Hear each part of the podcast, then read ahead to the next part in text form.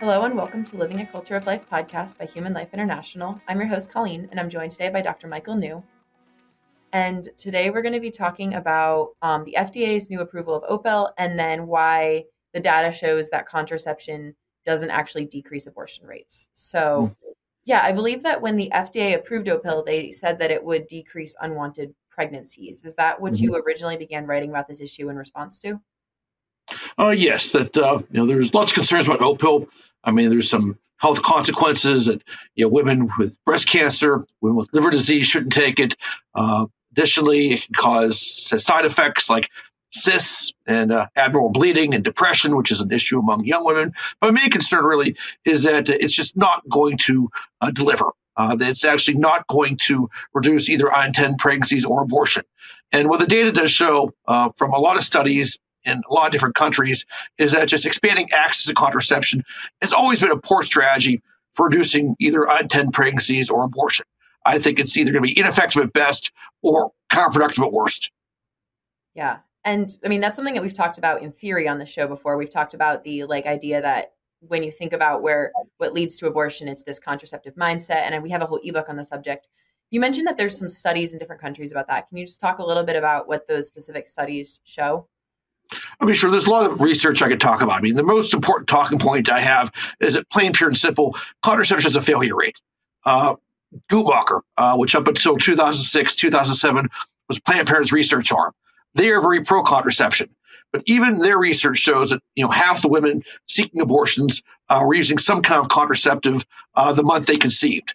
So there is a failure rate, and this Opill, uh, which was just approved by the FDA, has a failure rate uh, it's actually you know has a higher failure rate than you know hormonal contraceptives that have to be you know approved or prescribed you know by physicians.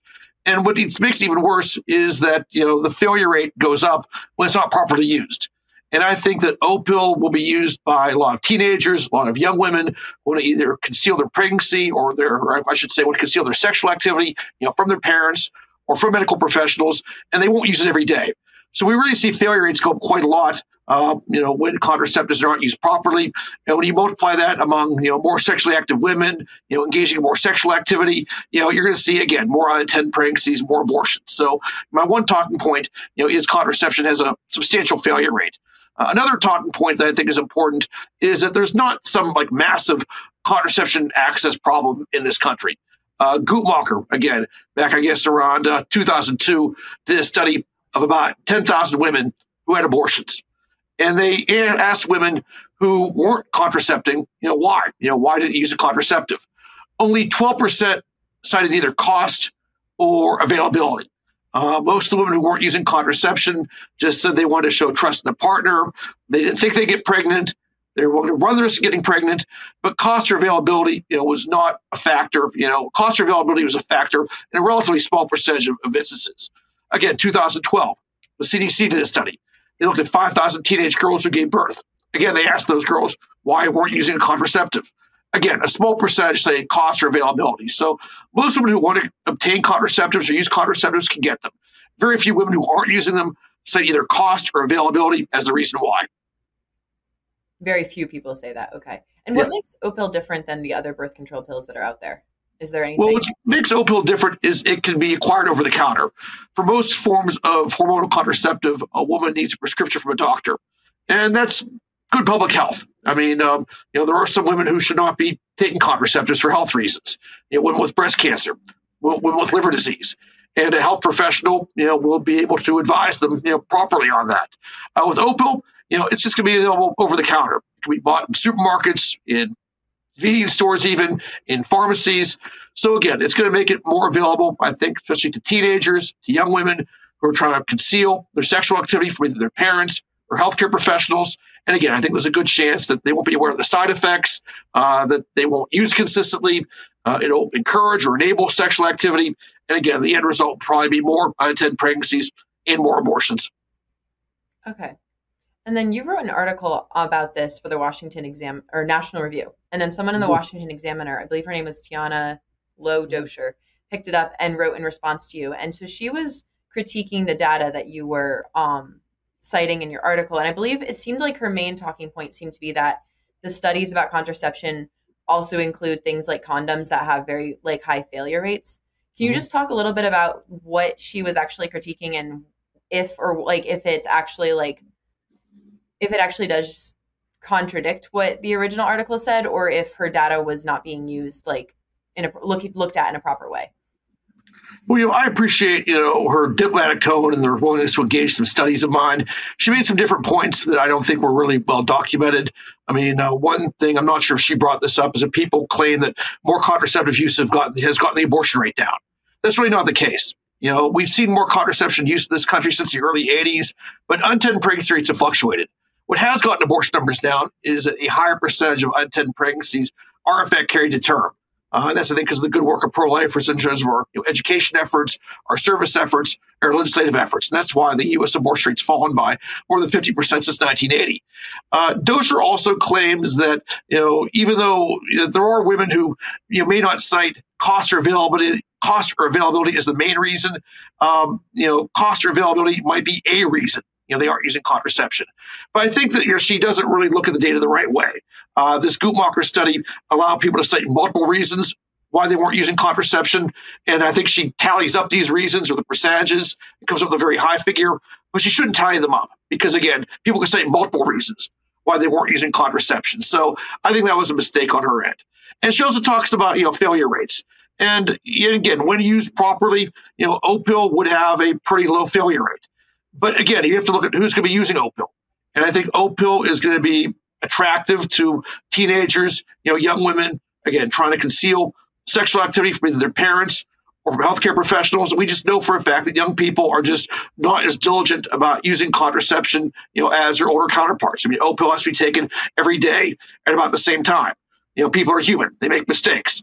I would say teenagers probably make mistakes more than women who are a little bit older. So again, if you have teenagers you know, using this, but they aren't taking the proper dose every day and they're sexually active, you know, that failure rate goes up. It goes up a lot. And as I said, I think that's going to result, again, sadly, more unintended pregnancies and, and more abortions. So basically, would you say that the data shows that as women use contraception, they're more likely to engage in sexual activity, which is going to drive up the abortion rate? Is that a pretty good summary of what the data shows about this? Yeah, absolutely. I mean, even you know, Guttmacher's data from the uh, you know the 1960s shows when oral contraceptives became available. Um, you know, again, teenagers were more likely to engage in sexual activity as a result. And you know, the availability of oral contraceptives have had you know negative impacts kind of elsewhere. I mean, I think that, for instance, prior to the early 1960s, um, you know, men faced a lot more social pressure to marry women they impregnated. You know, in the 1950s, if you were a guy and you got a woman pregnant, you know, you married her. If you walked away from a woman you impregnated, you know, you were allowed. You know, nobody would have anything to do with you. Uh, after the advent of oral contraception, you know, that changed. You know, it became a lot more easier for men to simply walk away from women they impregnated. And, you know, the end result, sadly, was in some cases more abortions, and in some cases, you know, more women having to raise children without the benefit of, father, of a father in that child's life. Why so, and again, there's other. Oh, sorry. Why would that, the advent of contraception leads to men being able to walk away because it seems like if a woman gets pregnant no matter like even if she's been using contraception she's still pregnant and why would that change that situation well, it just changes the dynamic because essentially, you know, men view uh, avoiding pregnancy as responsibility of the woman. You know, the woman has to obtain the oral contraceptive. The woman has to take the oral contraceptive, and you know, essentially, that it becomes all of a sudden, you know, the woman's responsibility to avoid the pregnancy. So, you know, men have this mindset that, you know, they can simply engage in sexual activity without consequence. And when there are consequences, namely a pregnancy, they don't feel it's really their responsibility. So when contraception becomes kind of a woman's responsibility to both acquire and take birth controls, you know, consistently, and a pregnancy happens either because of incorrect use or just because of the failure rate, again, it's just much easier for men to effectively blame that on the woman and walk away. Interesting. I never actually thought of it from that perspective before. Like I've like obviously I've thought about how contraception leads to more abortions because of you're instilling this idea that you should be avoiding children when you have sex. But I've never actually thought about how it's going to put the burden of I mean burden in quotes, I guess, of not having a child on the woman instead of on both of the partners like only having sex obviously if they're married or like in the context of wanting to have children. So that's an mm-hmm. interesting uh observation of how it would affect it. Um, you also brought up emergency contraception in your article. Can you speak to why studies on emergency contraception are relevant in a discussion of um, the Opill and how, like, increased access to emergency contraception doesn't actually again decrease uh, surgical abortion rates because obviously emergency contraception and most hormonal contraception is an abortifacient but like mm-hmm. that aspect aside why it um lead doesn't decrease surgical abortion rates yeah, sure. I mean, emergency contraception is, is relatively new, and you know we've been able to run you know controlled studies of places where it's available. Uh, there have been 23 studies uh, between 1998 and 2006, and they all show that greater access to emergency contraception does not reduce pregnancy rates, unintended pregnancy rates, or abortion rates. There have been specific studies looking at places like Shanghai, San Francisco, Scotland, uh, where it was made available or it was subsidized in certain ways. And again, the research is pretty clear that you know making emergency contraception more available just doesn't reduce either unintended pregnancy rates you know, or abortion rates. And again, it's kind of the same dynamic in play. I think it does encourage sexual activity. Uh, I think it results in more kind of overall pregnancies. I think it does make it easier for you know men to walk away from the women they impregnate. And again, the end result is higher rates of unintended pregnancy and, and more abortions. Okay. And then I had a question that I think you basically answered already, but in your article, you had mentioned that contraception use has increased since 1980, but the abortion rate has decreased since 1980. And you were saying that, that the reason that the abortion rate has decreased is because of increased pro life efforts, not because of the increased contraception use. Those would seem to contradict each other. So, but the question that you were addressing was the unwanted pregnancies. So, there must be different data that they track that shows that that has fluctuated the unwanted pregnancies has fluctuated even as contraception use goes up and the abortion rate goes down. Is that correct? Right. I mean guttmacher does track unintended pregnancy rates. Okay. And uh, one thing we've seen is that they've fluctuated. You know you've seen a very durable decline in the abortion rate since 1980 and 2017 I mean, a couple hiccups but it's basically been almost a downward linear trend. When it comes to unintended pregnancies there's been fluctuation. We actually saw the unintended pregnancy rate increase between 2001 and 2008, according to Guttmacher data. So you've not seen a consistent, durable decline in the unintended pregnancy rate, even though contraception use has increased. It's increased among kind of different kinds of contraceptives, whether it's the pill, whether it's kind of injectables. Uh, there's been, you know, a lot of research showing that, you know, contraception use has gone up since the early 80s, but you've not seen, you know, a consistent, durable decline in the unintended pregnancy rate. One thing you have seen is an increase in the percentage of unintended pregnancies that are carried to term. You know, Guttmacher's released a couple different data sets on this. I mean, roughly in the early 1990s, about half of all unintended pregnancies were aborted. Um, by the late 2010s, only a third of unintended pregnancies were aborted. So when women find themselves with unintended pregnancy, uh, they're a lot more likely to carry that pregnancy to term today than they were, say, 30 years ago.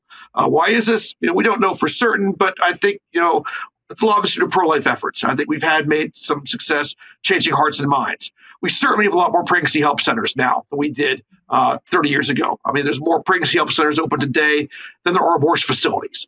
You know, that's a positive trend.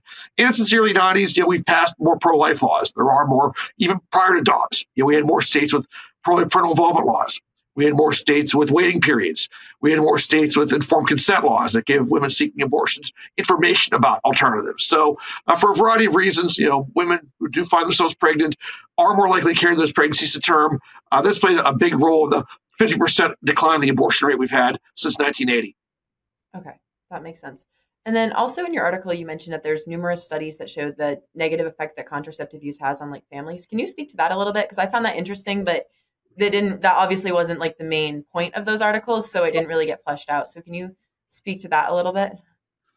Well i just think that you know contraception use you know has just had a lot of negative impacts on the family you know as such. I mean right now we have uh, you know very high rates of unintended pregnancies or i wouldn't say we have higher rates we I'd say high i should say you know we see kind of increases in the number of single parent families and I think that, you know, contraception uh, has had a lot to do with that. You know, as I said before, I think it's made it, you know, much easier for men to simply, uh, you know, walk away from women they impregnate.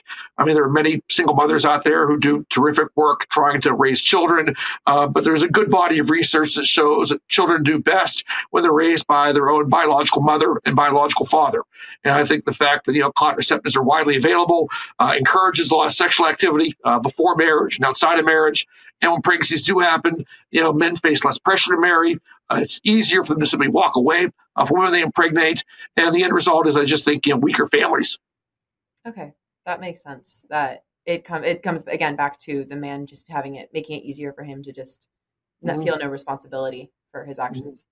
Um, and then have you like has anyone else been talking about this trend that's been going on? Because I know that you were writing about it. Have you seen any more research going on, or is this basically is the idea that contraception use doesn't like the contraception use increases abortion rates? Is that something that gets widely talked about, or is that something that most people just ignore? Because it seems like most Sadly, most OPIL are more about focus on women's health rather than the link to abortion. Yeah, most people just unfortunately ignore this. You know, I'm kind of fighting a lonely battle here, trying to, you know, sound the alarm about Opill. Uh, a lot of pro life groups, you know, don't really talk much about contraception. You know, they just kind of take a, a neutral stance on it. Um, you know, I do appreciate the fact that Students for Life did have a strong statement against Opill. I appreciate that Human Life International, you know, really is interested in trying to promote Catholic Church teachings on not only abortion uh, but contraception as well. Uh, and groups like American Life League uh, have always taken a pretty strong stance against, you know, artificial forms of contraception.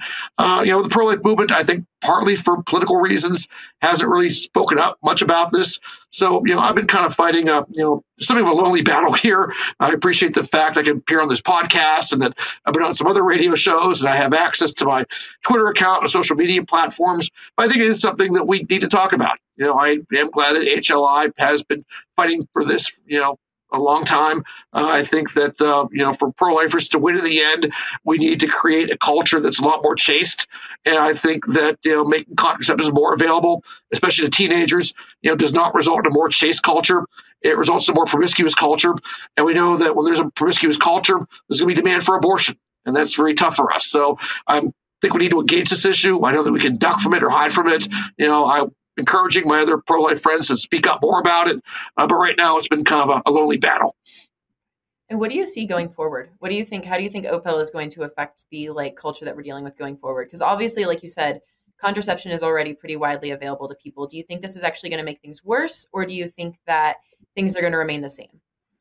even though it's widely available, I mean, I do think that you know, for teenagers, maybe reluctant to go to a medical professional or you know consult with their parents about it. So I do think that it may encourage contraceptive use among teenagers, and it may sadly encourage sexual activity among teenagers. You know, we'll have to kind of wait till the data comes out. Uh, I think, from what I understand, Opill will be available in supermarkets and pharmacies around 2024.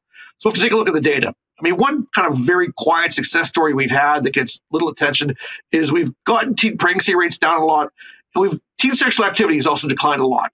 It peaked in the early 90s, but data from uh, Youth Risk Behavior Survey and National Survey of Family Growth both show that you know teenagers today are less likely to engage in sexual activity than their counterparts were 30 years ago, and we really don't know why this is. Um, you know, I think uh, teenagers may be a bit more risk averse because of social media platforms.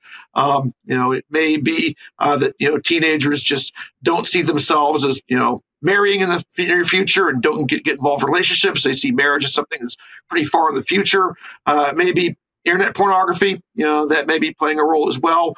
Uh, again, we're not really sure, but we do have you know good data from multiple surveys showing substantial declines in teen sexual activity. That may reverse with Opill. I mean, we'll have data coming out, obviously, on teen pregnancies, teen abortions.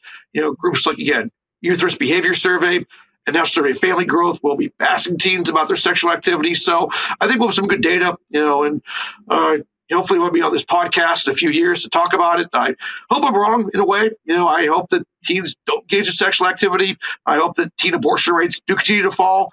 Uh, but if that trend reverses itself, I, I will not be surprised. Okay, I have a question that's like slightly it's it's on topic, but it doesn't have to do as much with the contraception issue. When you said that um, teen sexual activity was down, is that based on data from teen pregnancies, or it could the influence of more like the gay, lesbian, LGBTQ movement? Could it be that like there's more homosexual activity but fewer pregnancies because more teens are identifying as like gay or lesbian? Like, could that be one of the reasons that teen pregnancies are down, or is it just teen sexual activity across the board, no matter what? Well, it's everything. First, is teen abortions, is teen pregnancies, and the data we have on teen sexual teen sexual activity comes from surveys. Now, you know, teenagers may not be inclined to answer honestly. People often, you know, are understandably reluctant to, you know, discuss or, you know, you know, maybe not discuss, but you know, answer survey questions honestly when it comes to personal matters like sex and sexual activity. So we're only kind of going on what's on, on surveys. You know, could it be that teenagers are you know more likely to engage in same-sex sexual activity? Sure, that might be a role. I think there's many things kind of going on at the same time. You know, again, it may be that teenagers are kind of more risk averse due to social media platforms. It may be that you know they're able to access pornography more easily through the internet. Uh, it could be that they're just less likely involved in relationships now than they were 30 years ago. Uh, I think there's a lot of things at play. I don't think there's any one factor we've identified as the reason why teen sexual activity has has declined. Okay, interesting. Yeah, I just was I've noticed that there's been an increase among of that among the youth, so I wasn't sure if that was playing into the data at all. So that's interesting. It's interesting if they track all three of those abortions, pregnancy, mm. and sexual activity. So, is there anything else you'd like to share with our viewers today on this subject or anything kind of related to it? You know, I think again, there's just good research showing that contraceptive use and abortion rates often increase in tandem. We've seen that in the United States. Uh, Guttmacher did a study in 2003, showed that happened in Cuba, Denmark, Netherlands, Singapore, South Korea.